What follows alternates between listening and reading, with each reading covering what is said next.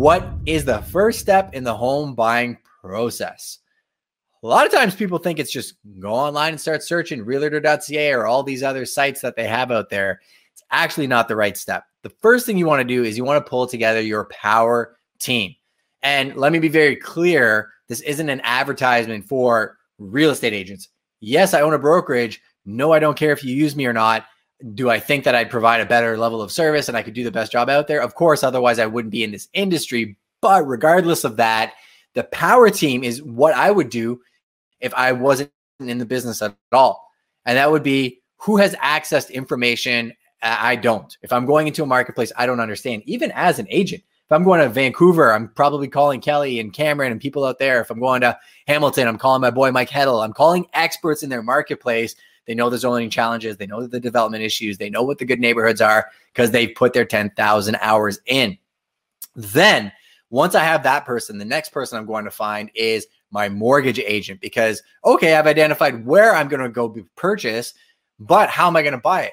Right? The money is a big problem for a lot of people in terms of understanding what options are out there. So having a very dialed in mortgage agent or somebody to walk you through that financial process is critical. Now, a lot of times, if I'm working in a specific market, I'm working with preferred vendors of the, say, real estate agent that I'm working with in that market, mainly because they're the quarterback. They're connected. They deal with hundreds of transactions, if not thousands, over their careers.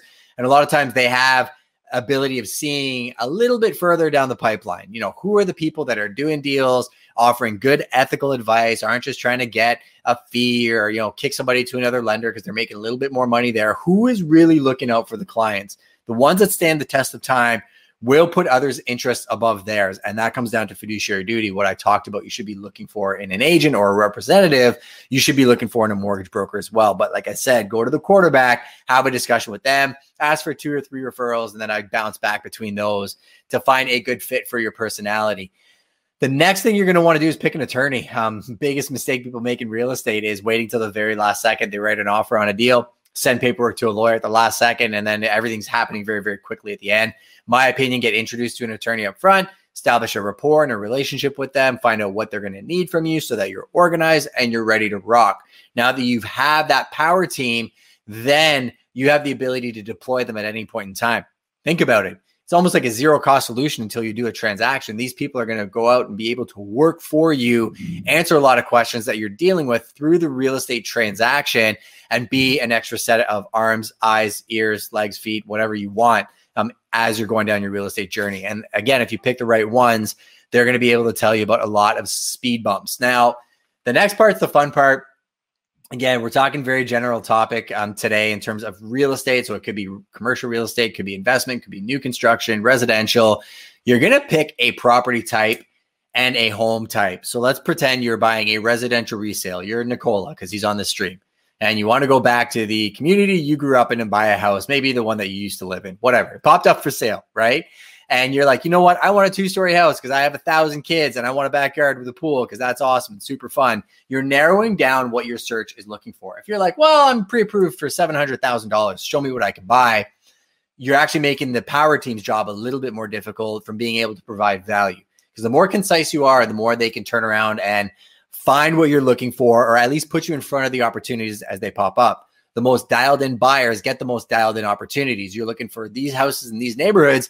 Yeah, it might take you a little bit longer, but as I get off market deals, you're first in my mind for that type of property. So I'd say get dialed in, but I'm also going to let you in on a little secret in the real estate industry a lot of people don't know. Guess what agents say behind closed doors? They say buyers are liars. Not because you're an actual liar, but because buyers don't necessarily always know what they're looking for. And that's okay too. Buyers will walk into a situation, say, I'm pre approved for this much. I want to live in Old South because of X, Y, and Z. And these are the neighborhoods that, you know, all my friends live in. This is where I want to live.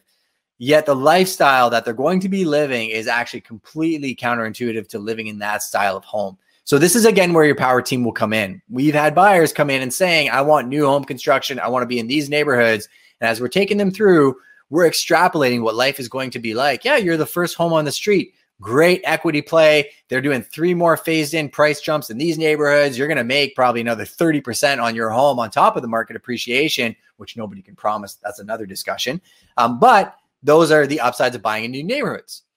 are you okay that you're going to be living in a dust cloud for five to 10 years, right? As they're building out these next three phases, because the lot you're selecting is right in line where those phase extensions are going to go. And you're going to have a lot of heavy equipment and and your kids aren't necessarily going to be able to run out and play in the streets, right? There's ways of approaching different asset classes. And if they want a new home, finding a neighborhood that's a little bit more developed that you can get into. But this is the dichotomy of finding real estate and understanding that you need to be flexible depending on what you think your needs are as to what your actual needs are. And the right power team can definitely help you with that. Now you found the property. The next phase is negotiate the deal. And this is where things can go well or they can go really poorly very quickly. Um, a lot of times people get excited about the negotiation process. They've watched too many movies. They just want to come in and lowball for the sake of lowballing when the deal that is right in front of them is a phenomenal deal. They lowball the property. They maybe you know dissuade the sellers a little bit. Goes into sign back. All of a sudden, next day, two more offers come in. They're in multiples, and it sells for a price that they still would have paid anyways. Right. So negotiating a property or having a proper negotiation strategy from the outset to me is as important as dealing with the power team. So sitting down with our buyers and the people we're strategizing with and saying, here's our option. Because as I said, nobody has a crystal ball. Here's path one, path two, path three. Here's the risk of those paths. Which one would you like to go down? When we agree on it, I'm going to go 100% down that path. Nobody's going to know we had this conversation but us. But that's where taking a step back will put you in a better position to negotiate a transaction in the best light possible. Best negotiation tip I could possibly give you always be prepared to walk away. If you get an offer on your property and your agent says to you, listen, if we sign this back, there's a complete possibility that these people ghost and they're gone. Are you okay with that? Because this is a firm deal and a price that could move you on to the next phase in your life. And you say, nope, sign it back 40K higher than that. And they leave. Don't turn around and get upset at your agent because you signed it back 40 grand higher and those people walk if your agent gave you that ability to have that conversation with them. So, planning your negotiation strategy, super important. Sign the actual contract depending on what type of market you're in, it's a madhouse in a lot of markets right now. Not a lot of people are necessarily putting conditions in your contract, which I always recommend, but that's a separate discussion. You know, you're going to have a due diligence period. So if you've accepted an offer and it has home inspection, financing, insurance, you're going to have, you know, typically call it 7 to 14 days depending on what type of market you're in. If you're in the commercial world, maybe it's 30, 45, 60 days. And that is your time to go through and make sure that what you agreed to on paper is what you're actually getting right? High risk investors will go in, they won't even see properties and write offers on them sight unseen because they built that risk factor into their pro forma. A lot of times when you're purchasing a residential home, you're going to have a home inspector go through it. You're going to run your file through your mortgage broker. You're going to have your lawyer look at your documents. These are all the steps that it takes to actually go through and make sure that, you know, you're qualifying the asset that you're getting. One note that I will make on that is that is a critical junction in which, you know, once everything checks out, a lot of people can get stuck in paralysis by analysis. You know, buyer and seller's remorse is a real thing. It happens to every single buyer on the planet. It happens to every single seller on the planet. Meaning, buy a property, you close, a month later, you're like, I think I overpaid. Meanwhile, the seller on the other end of that transaction turns around. He's like, I think I sold it for less than I could have got.